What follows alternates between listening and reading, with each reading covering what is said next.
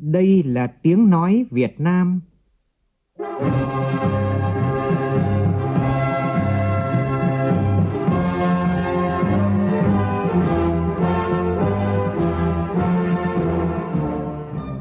là tiếng nói Việt Nam,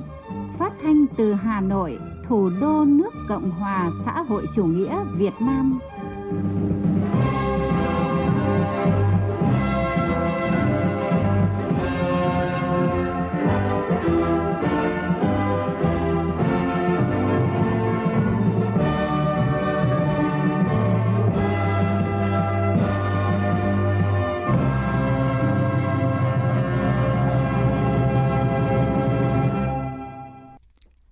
Kính chào quý vị và các bạn. Mời quý vị và các bạn nghe chương trình Thời sự sáng của Đài Tiếng Nói Việt Nam. Hôm nay là thứ Tư, ngày 11 tháng 8, tức ngày 4 tháng 7 năm Tân Sửu. Chương trình có những nội dung chính sau đây.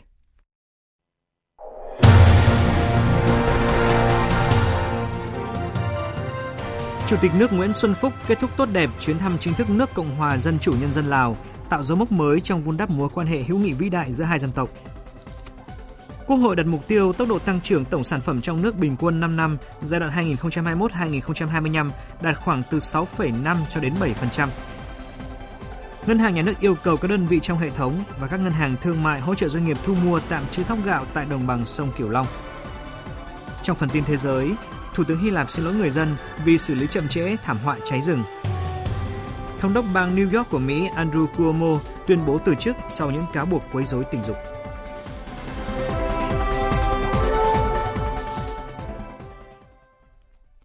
Bây giờ là nội dung chi tiết. Tối qua, Chủ tịch nước Nguyễn Xuân Phúc và đoàn đại biểu cấp cao Đảng Nhà nước Việt Nam đã về tới Hà Nội, kết thúc tốt đẹp toàn bộ chương trình chuyến thăm hữu nghị chính thức nước Cộng hòa Dân chủ Nhân dân Lào theo lời mời của Tổng Bí thư Ban chấp hành Trung ương Đảng Nhân dân Cách mạng Lào, Chủ tịch nước Cộng hòa Dân chủ Nhân dân Lào Thonglun Sisulit. Trong hai ngày qua, Chủ tịch nước Nguyễn Xuân Phúc đã tham dự hơn 10 cuộc hội đàm, hội kiến tiếp xúc cấp cao, các thành viên trong đoàn cũng đã có 15 hoạt động tiếp xúc trao đổi với các ban, bộ ngành địa phương của Lào. Trong chuyến thăm, đã có 14 văn kiện hợp tác được ký kết trao đổi giữa các bộ ngành doanh nghiệp và địa phương hai nước. Những kết quả này cho thấy chuyến thăm đã đạt được những kết quả có ý nghĩa hết sức quan trọng, tạo dấu mốc mới trong việc vun đắp mối quan hệ hữu nghị vĩ đại, tình đoàn kết đặc biệt và hợp tác toàn diện Việt Nam Lào. Trong chương trình thời sự 18 giờ chiều nay, phóng viên Đài tiếng nói Việt Nam đi cùng đoàn có bài nhìn lại kết quả chuyến thăm quan trọng này. Mời quý vị và các bạn chú ý đón nghe. Sáng nay tại trụ sở chính phủ diễn ra phiên họp chính phủ trực tuyến toàn quốc với các địa phương. Một trong những nội dung quan trọng tại phiên họp đó là triển khai nghị quyết đại hội 13 của Đảng và nghị quyết của Quốc hội khóa 15 về phát triển kinh tế xã hội 5 năm giai đoạn 2021-2025. Trước đó, hôm qua, Chủ tịch Quốc hội Vương Đình Huệ đã ký ban hành nghị quyết về kế hoạch phát triển kinh tế xã hội 5 năm 2021-2025. Một số mục tiêu quan trọng trong nghị quyết này như sau. Tốc độ tăng trưởng tổng sản phẩm trong nước GDP bình quân 5 năm khoảng từ 6,5 đến 7%. GDP bình quân đầu người đến năm 2025 đạt khoảng từ 4.700 đến 5.000 đô la Mỹ. Tỷ lệ lao động qua đào tạo là 70%, trong đó có bằng cấp chứng chỉ đạt từ 28 đến 30%. Tỷ lệ thất nghiệp ở khu vực thành thị dưới 4%. Tỷ lệ hộ nghèo theo chuẩn nghèo đa chiều duy trì mức giảm từ 1 đến 1,5% một năm. Có 10 bác sĩ và 30 giường bệnh trên một vạn dân – Tỷ lệ tham gia bảo hiểm y tế đạt 95% dân số. Tỷ lệ số xã đạt chuẩn nông thôn mới tối thiểu 80%, trong đó có 10% đạt chuẩn nông thôn mới kiểu mẫu. Các chỉ tiêu về môi trường như tỷ lệ sử dụng nước sạch, nước hợp vệ sinh của dân cư thành thị là từ 95 đến 100% và nông thôn là từ 93 đến 95%. Tỷ lệ thu gom và xử lý chất thải rắn sinh hoạt đô thị bảo đảm tiêu chuẩn, quy chuẩn đạt 90% tỷ lệ che phủ rừng không thấp hơn mức 42%. Để thực hiện các mục tiêu vừa nêu, nghị quyết đề ra một số nhiệm vụ và giải pháp chủ yếu. Nhiệm vụ đầu tiên là tập trung thực hiện mục tiêu kép vừa phòng chống dịch COVID-19, vừa phục hồi phát triển kinh tế xã hội, nhưng căn cứ vào tình hình thực tế và địa bàn cụ thể để lựa chọn ưu tiên, bảo đảm sức khỏe tính mạng của nhân dân và an sinh xã hội. Bên cạnh đó, tiếp tục xây dựng hoàn thiện đồng bộ thể chế phát triển trước hết là thể chế kinh tế thị trường, định hướng xã hội chủ nghĩa, kịp thời thể chế hóa các chủ trương, đường lối nghị quyết đại hội đại biểu toàn quốc lần thứ 13 của Đảng, tiếp tục đổi mới nâng cao hiệu quả xây dựng và thi hành pháp luật, điều hành chính sách tài khóa chặt chẽ, chính sách tiền tệ chủ động, linh hoạt thận trọng, phối hợp hài hòa giữa các chính sách nhằm kiểm soát lạm phát, giữ vững ổn định kinh tế vĩ mô, bảo đảm các cân đối lớn, thúc đẩy tăng trưởng kinh tế.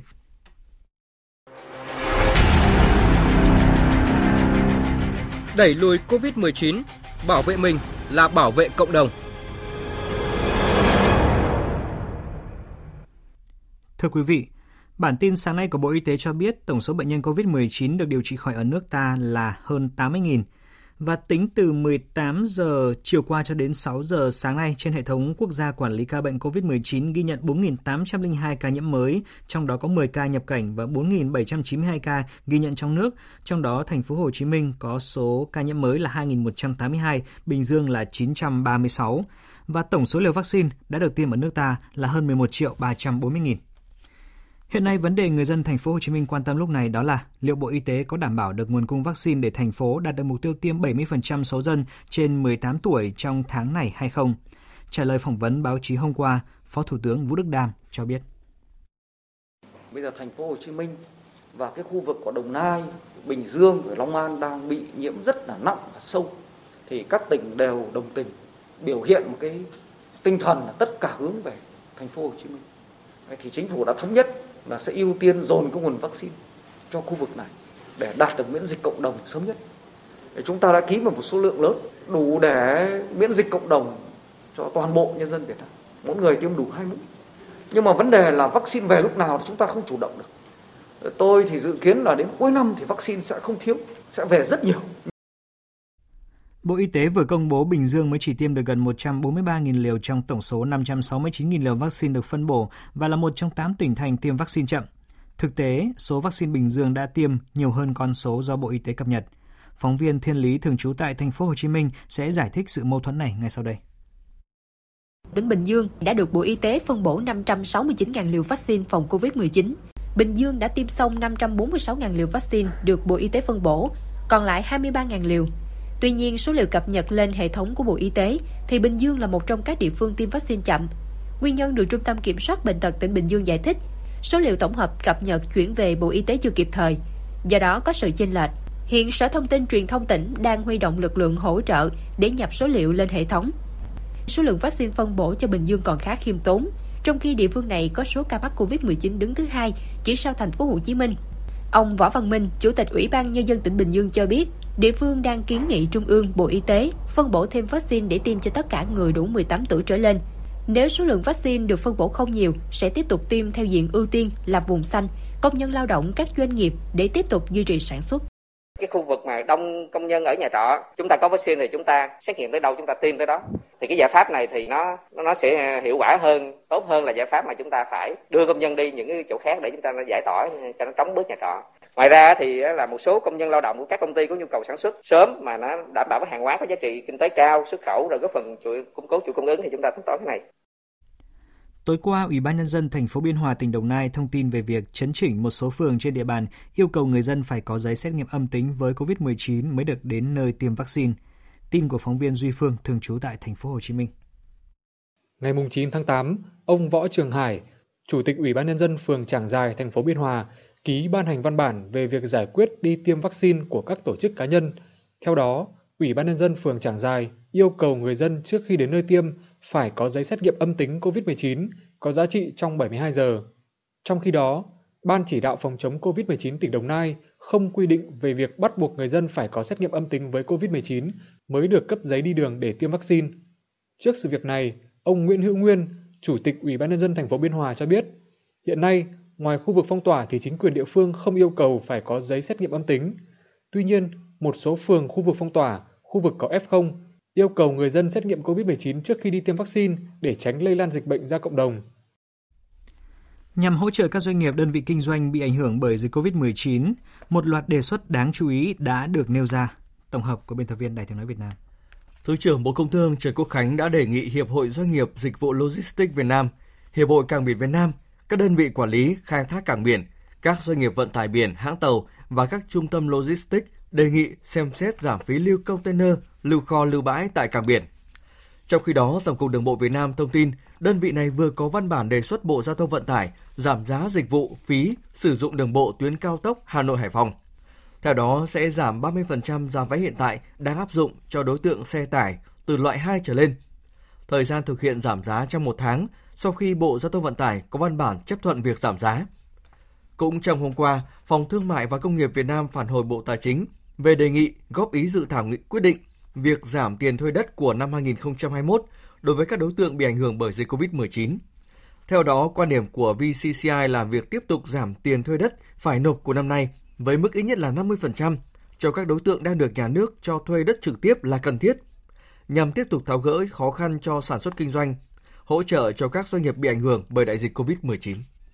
Để thúc đẩy triển khai kế hoạch đưa sản xuất nông nghiệp lên sàn thương mại điện tử thúc đẩy kinh tế số nông nghiệp nông thôn, Bộ Thông tin và Truyền thông sẽ tổ chức hội nghị phổ biến và hướng dẫn triển khai kế hoạch này với tất cả các đơn vị đầu mối ở các tỉnh thành trong ngày hôm nay. Dự kiến đại diện Bộ Công Thương, Bộ Nông nghiệp Phát triển Nông thôn, các sở thông tin truyền thông, Sở Công Thương, Sở Nông nghiệp và Phát triển Nông thôn các tỉnh thành cùng với Bưu điện Việt Nam, Bưu chính Viettel sẽ trao đổi thảo luận về những khó khăn, vướng mắt đề xuất của địa phương, hỗ trợ các hộ sản xuất nông nghiệp tiêu thụ sản phẩm. Hội nghị cũng tập trung bàn thảo về phương án tiêu thụ nội tỉnh, liên tỉnh, kênh trực tuyến và kênh trực tiếp thông qua hai sàn thương mại điện tử là vỏ sò.vn và postmart.vn. Đến nay, các tỉnh thành vùng đồng bằng sông Cửu Long đã thu hoạch được hơn 700.000 hecta trong tổng số hơn 1 triệu 500.000 hecta lúa hè thu năm nay. Riêng thành phố Cần Thơ đã thu hoạch dứt điểm. Giá lúa hè thu năm nay tại nhiều địa phương vùng đồng bằng sông Cửu Long đang có xu hướng bình ổn và tăng nhẹ từ 100 đến 200 đồng một cân so với tuần trước. Và hôm qua, Thống đốc Ngân hàng Nhà nước đã yêu cầu các ngân hàng thương mại và ngân hàng nhà nước chi nhánh các tỉnh thành phố khu vực đồng bằng sông Cửu Long thực hiện ngay các giải pháp góp phần hỗ trợ các thương nhân, doanh nghiệp, người sản xuất, kinh doanh thóc gạo tại khu vực này, cụ thể như sau. Ngân hàng Nhà nước yêu cầu các ngân hàng thương mại chủ động cân đối, đảm bảo đáp ứng đầy đủ kịp thời nhu cầu vốn và mở rộng thêm hạn mức tín dụng đã cấp cho thương nhân doanh nghiệp để có nguồn vốn thu mua tạm trữ thóc gạo và nâng diện tích chất lượng kho chứa bảo quản chế biến thóc gạo. Đối với ngân hàng nhà nước chi nhánh các tỉnh thành phố khu vực đồng bằng sông Cửu Long, ngân hàng nhà nước chỉ đạo cân đối, đảm bảo đáp ứng đầy đủ kịp thời nhu cầu vốn và mở rộng thêm hạn mức tín dụng đã cấp cho thương nhân, doanh nghiệp để có nguồn vốn thu mua tạm trữ thóc gạo và nâng diện tích chất lượng kho chứa, bảo quản, chế biến thóc gạo theo chỉ đạo của Thống đốc Ngân hàng Nhà nước, không để xảy ra tình trạng ách tắc, ứ động thóc gạo do thiếu vốn tín dụng. Thời sự VOV, nhanh, tin cậy, hấp dẫn.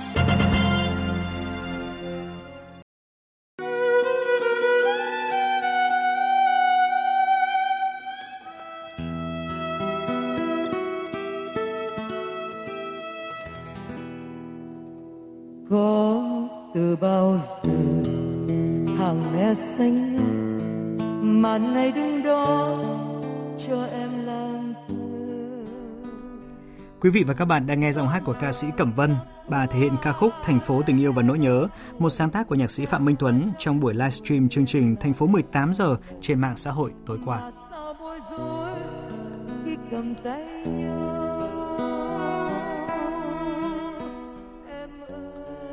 Thưa quý vị, thành phố 18 giờ là dự án tâm huyết của bà Huỳnh Thị Quỳnh Hoa, Phó Giám đốc Nhà văn hóa Thanh niên Thành phố Hồ Chí Minh cùng với nhóm tình nguyện uh, viên nghệ sĩ của nhà văn hóa. Đây là hoạt động văn nghệ nghệ thuật nhằm động viên người dân đồng bào xóa bỏ các giới hạn không bị không gian chia cách bởi dịch bệnh. Và đúng như tên gọi, loạt chương trình uh, trực tuyến lên sóng vào lúc 18 giờ, uh, cụ thể là vào các tối thứ ba, thứ năm, thứ bảy mỗi tuần kể từ hôm qua. Bằng những tâm lòng chờ mong chờ và cũng trong tối qua, các ca sĩ như là Đàm Vĩnh Hưng, Vũ Hà, Nguyễn Phi Hùng, KICM, Cao Công Nghĩa, Thanh Sử đã hát phục vụ văn nghệ tại Bệnh viện Giã Chiến số 678 và các khu cách ly ký túc xá Đại học Sư phạm Kỹ thuật, Đại học Văn hóa thuộc thành phố Thủ Đức, thành phố Hồ Chí Minh. Các ca sĩ đã mặc đồ bảo hộ biểu diễn hết mình để phục vụ bệnh nhân và những người bị cách ly. Đây là buổi biểu diễn thứ hai trong chương trình văn nghệ và tư vấn tâm lý sức khỏe phòng chống dịch COVID-19 do Sở Văn hóa Thể thao Thành phố Hồ Chí Minh phối hợp với thành phố Thủ Đức, các quận huyện trên địa bàn thành phố tổ chức và tối nay chương trình sẽ được tiếp tục với sự góp mặt của nghệ sĩ nhân dân Tạ Minh Tâm. Cùng với sự đồng lòng chống dịch của nhân dân cả nước thì giới văn nghệ sĩ thành phố Cần Thơ bằng tình yêu nghệ thuật và khát khao cống hiến đã sáng tác nhiều tác phẩm về đề tài Covid-19. Những bài vọng cổ, bức tranh, bài thơ đã tiếp thêm sức mạnh cho lực lượng tuyến đầu hoàn thành nhiệm vụ cùng người dân nhanh chóng kiểm soát dịch bệnh. Phóng viên Hồng Phương thường trú tại đồng bằng sông Cửu Long có bài ghi nhận. Những ngày đầu tháng 4 năm 2020, Đường phố thanh sạch lạ lùng, âm thanh nhỏ nhẹ, không có tiếng rầm rú xe phân khối lớn, không tiếng bóp kèn vượt qua tai nạn kinh hoàng. Nhà thơ Nguyễn Trung Nguyên, tên thật Nguyễn Việt Trung, Phó Chủ tịch Thường trực Hội Nhà văn thành phố Cần Thơ, vừa gửi đến những câu thơ đầu trong tác phẩm Những ngày đầu tháng 4 do ông sáng tác vào đợt giãn cách xã hội đầu tiên ở nước ta năm 2020. Năm ngoái, ông nổi tiếng với hàng loạt tác phẩm thơ, bài vọng cổ về chủ đề Covid-19. Năm nay, ông lại tiếp tục cho ra đời những tác phẩm lay động lòng người. Khi Cần Thơ thực hiện giãn cách xã hội vào ngày 19 tháng 7, đây là cái khoảng thời gian mà nó đem lại tôi xúc động nhiều nhất. Chia sẻ với những người đang ở giữa tâm dịch với những người khu cách ly. Dân nghệ sĩ mà không làm chuyện này thì còn làm chuyện gì nữa? Thì thông qua những tác phẩm này mình muốn muốn nói với mọi người rằng hãy tin tưởng vào nhà nước hãy tin tưởng vào chủ trương chính sách của nhà nước mình. Phải chú ý thực hiện cái thông điệp 5K bên cạnh âm nhạc thơ văn lĩnh vực hội họa cũng góp phần tuyên truyền công tác phòng chống dịch bệnh COVID-19 trong phòng vẽ của mình, thời gian này, đối với họa sĩ Trần Quý Thuận, hội viên Hội Mỹ thuật thành phố Cần Thơ, những bức tranh về đề tài lực lượng chống dịch được ông ưu ái trân trọng hơn cả. Dưới nét vẽ đầy tình cảm, một tháng qua, họa sĩ Trần Quý Thuận đã dành tặng lực lượng y bác sĩ bốn tác phẩm. Bàn tay em là cánh sen hồng, như bên mẹ hiền, thương lắm Việt Nam và con đã sẵn sàng. Khi mà vẽ những bức tranh đó đăng lên mạng xã hội thì rất nhiều người ủng hộ và người ta chia sẻ rất nhiều. Tại vì cảm xúc chung của tất cả những người Việt Nam chúng ta là đang ờ, hướng về dịch bệnh hướng về những y bác sĩ tuyến đầu hướng về những người đang à, ngày đêm chống dịch hy vọng rằng những những y bác sĩ này và những người ở trên tuyến đầu mau chóng ờ, đẩy lùi được ờ, dịch bệnh cho nên là cảm xúc dữ lắm cho nên mới vẽ được tranh đó theo ông Nguyễn Thành Kiên, Chủ tịch Liên hiệp các hội văn học nghệ thuật thành phố Cần Thơ, các hội viên trên từng lĩnh vực nghệ thuật đang song pha phòng chống dịch COVID-19 bằng trách nhiệm của người nghệ sĩ. Bên cạnh đó, hội cũng không ngừng tạo chức men, hăng say sáng tạo cho các văn nghệ sĩ bằng cách đẩy mạnh các hoạt động công bố tác phẩm thông qua các triển lãm, đêm thơ, ra mắt tác phẩm mới. Văn nghệ sĩ là chiến sĩ trên mặt trận văn hóa tư tưởng, dù ở bất cứ thể loại nào, qua góc nhìn của họ, cuộc sống vẫn đẹp và rất nhân văn. Chính vì thế, những sáng tác của văn nghệ sĩ Cần Thơ nói riêng, cả nước nói chung vào thời điểm này sẽ có tác dụng rất lớn trong việc kêu gọi sự đoàn kết, lan tỏa tình yêu thương, vì nhau hành động, đẩy lùi dịch bệnh COVID-19.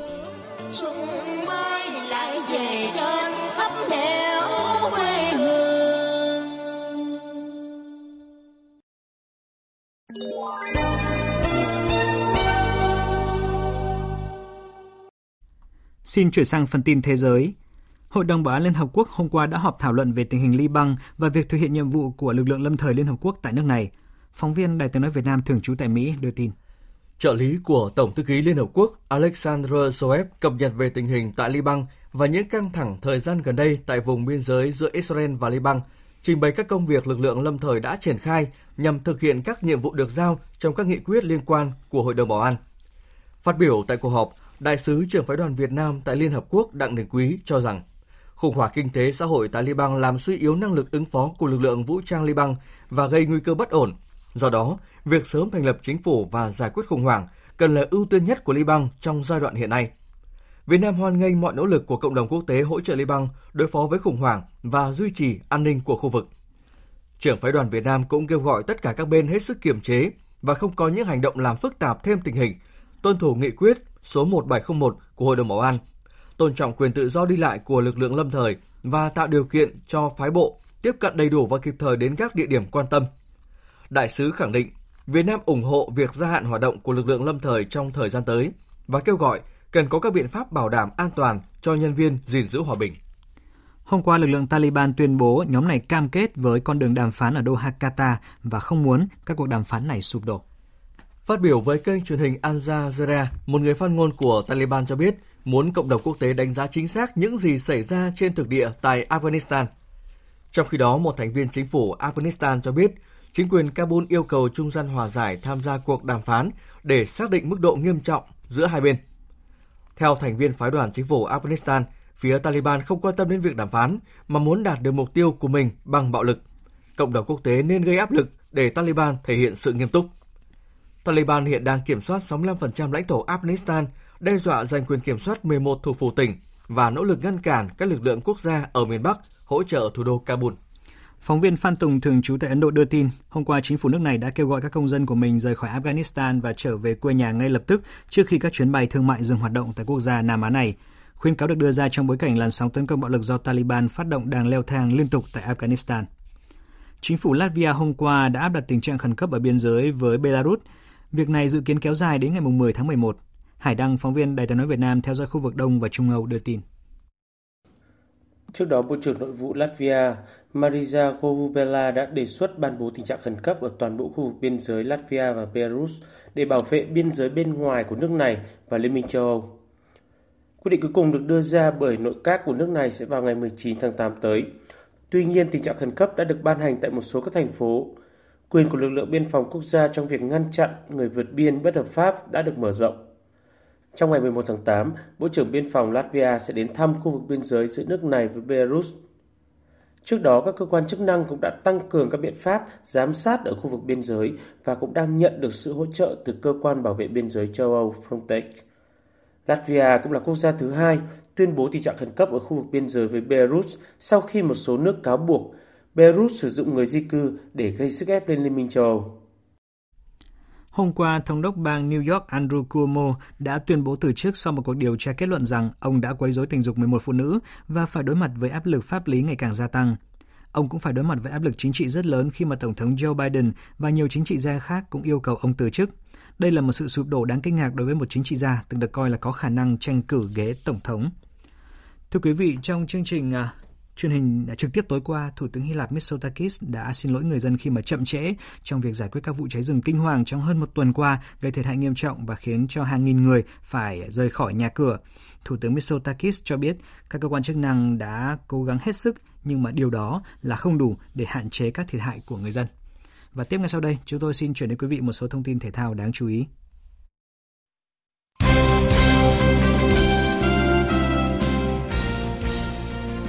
Thưa quý vị, hôm nay sau thời gian thực hiện cách ly y tế thì huấn luyện viên Park Hang-seo trở lại đội tuyển Việt Nam để trực tiếp chỉ đạo các học trò. Sau một ngày được nghỉ ngơi để hồi phục thể lực và chiều qua thì đội tuyển Việt Nam đã tiếp tục ra sân tập luyện. Đánh giá về các đối thủ mà đội tuyển Việt Nam sắp chạm trán tại vòng loại cuối cùng của World Cup 2022, cầu thủ Đình Trọng cho biết tất cả các đối thủ ở bảng đấu ờ, đều khó khăn à, vì ờ, khi mà mình bước đến vòng đấu này thì mọi đối thủ của mình đều cũng đã cái trình độ cũng đã ở tầm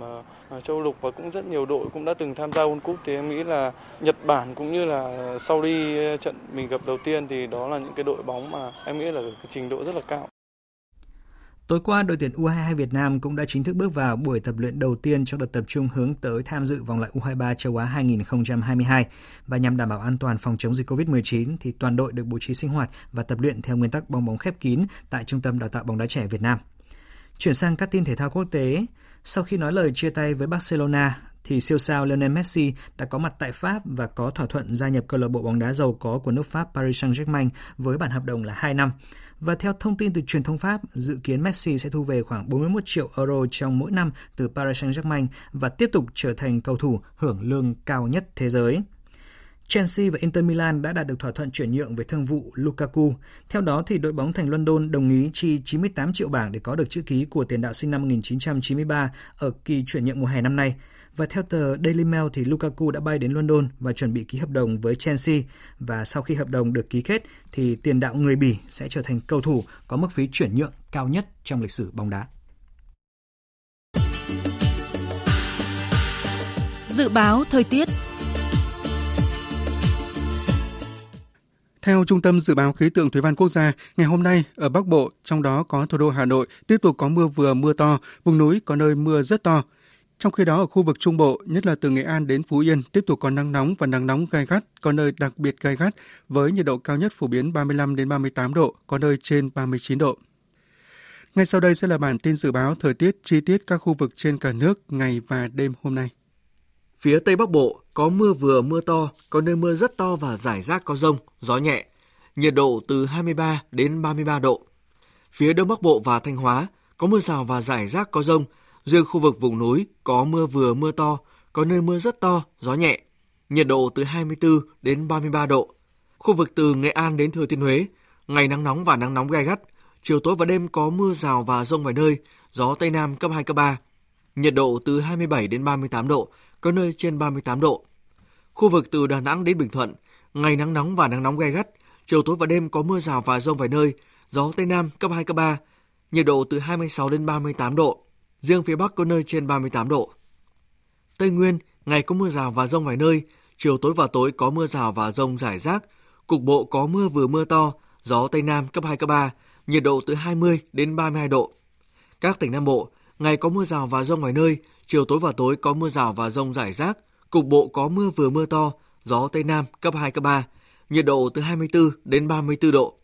Khu vực Hà Nội có mưa rào và rải rác có rông, cục bộ có mưa vừa mưa to, gió nhẹ, nhiệt độ từ 25 đến 33 độ. Dự báo thời tiết biển, Vịnh Bắc Bộ có mưa rào và rông rải rác, gió Nam đến Đông Nam cấp 3, cấp 4. Vùng biển từ Quảng Trị đến Quảng Ngãi, khu vực Bắc Biển Đông, khu vực giữa Biển Đông, khu vực quần đảo Hoàng Sa thuộc thành phố Đà Nẵng, vùng biển từ Bình Định đến Ninh Thuận, vùng biển từ Bình Thuận đến Cà Mau. Có mưa rào vài nơi, trong mưa rông có khả năng xảy ra lốc xoáy và gió giật mạnh, gió Tây Nam đến Nam cấp 4, cấp 5. Vùng biển từ Cà Mau đến Kiên Giang có mưa rào và rông rải rác, gió Tây Nam đến Nam cấp 3, cấp 4. Khu vực Nam Biển Đông, khu vực quần đảo Trường Sa thuộc tỉnh Khánh Hòa và Vịnh Thái Lan có mưa rào và rông vài nơi, gió Tây Nam cấp 4. Vừa rồi là những thông tin thời tiết và trước khi kết thúc chương trình chúng tôi tóm lược những tin chính đã phát.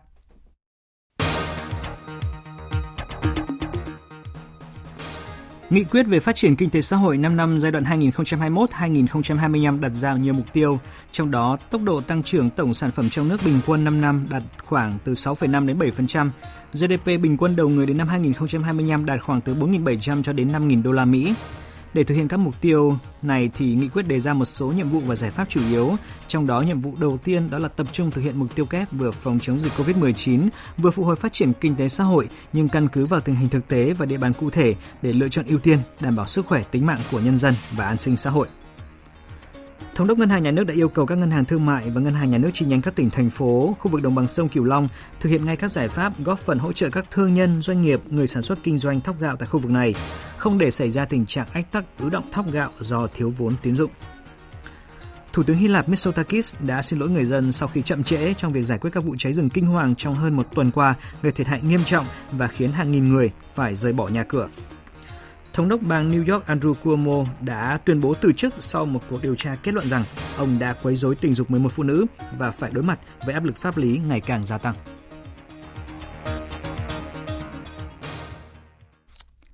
Thời lượng dành cho chương trình Thời sự sáng nay đến đây đã hết. Chương trình do biên tập viên Hoàng Ân biên soạn với sự tham gia của phát thanh viên Thành Tuấn, kỹ thuật viên Trần Tâm, chịu trách nhiệm nội dung Nguyễn Vũ Duy. Xin kính chào tạm biệt và hẹn gặp lại.